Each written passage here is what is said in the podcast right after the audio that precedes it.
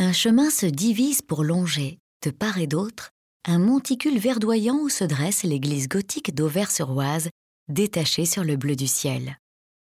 En bas à gauche, une femme seule emprunte le chemin. Cette composition est rigoureusement compartimentée. Le chemin occupe le tiers inférieur, tandis que l'église et le ciel remplissent les deux tiers supérieurs. La base de l'édifice occupe toute la largeur du tableau, créant ainsi une séparation forte entre le bas et le haut, encore accentuée par l'ombre du bâtiment sur la pelouse. Alors que son architecture gothique devrait donner à l'église un profil élancé, elle semble plutôt prise en étau entre ciel et terre.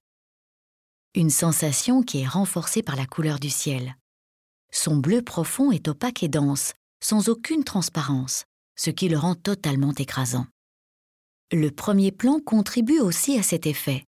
Les petits traits courts marrons qui forment le chemin en suivant ces courbes sont orientés vers la profondeur du tableau. Ils donnent ainsi la sensation que la Terre avance vers l'église. Enfin, les arêtes sinueuses de l'édifice sont soulignées de blanc, comme si sa silhouette était molle, ses contours flous et sa masse instable. L'église semble ainsi s'effondrer sur elle-même. Cette œuvre à l'atmosphère menaçante est l'expression d'une angoisse profonde.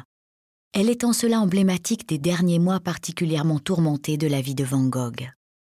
Le 27 juillet 1890, à Auvers-sur-Oise, Van Gogh se tire une balle de revolver dans le ventre. Il meurt deux jours plus tard.